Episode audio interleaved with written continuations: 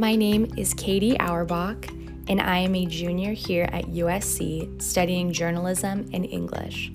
My biggest challenge this semester has been trying to focus while taking online classes from my room every day. I'm most looking forward to learning new techniques in my journalism classes with writing, photography, and editing overall.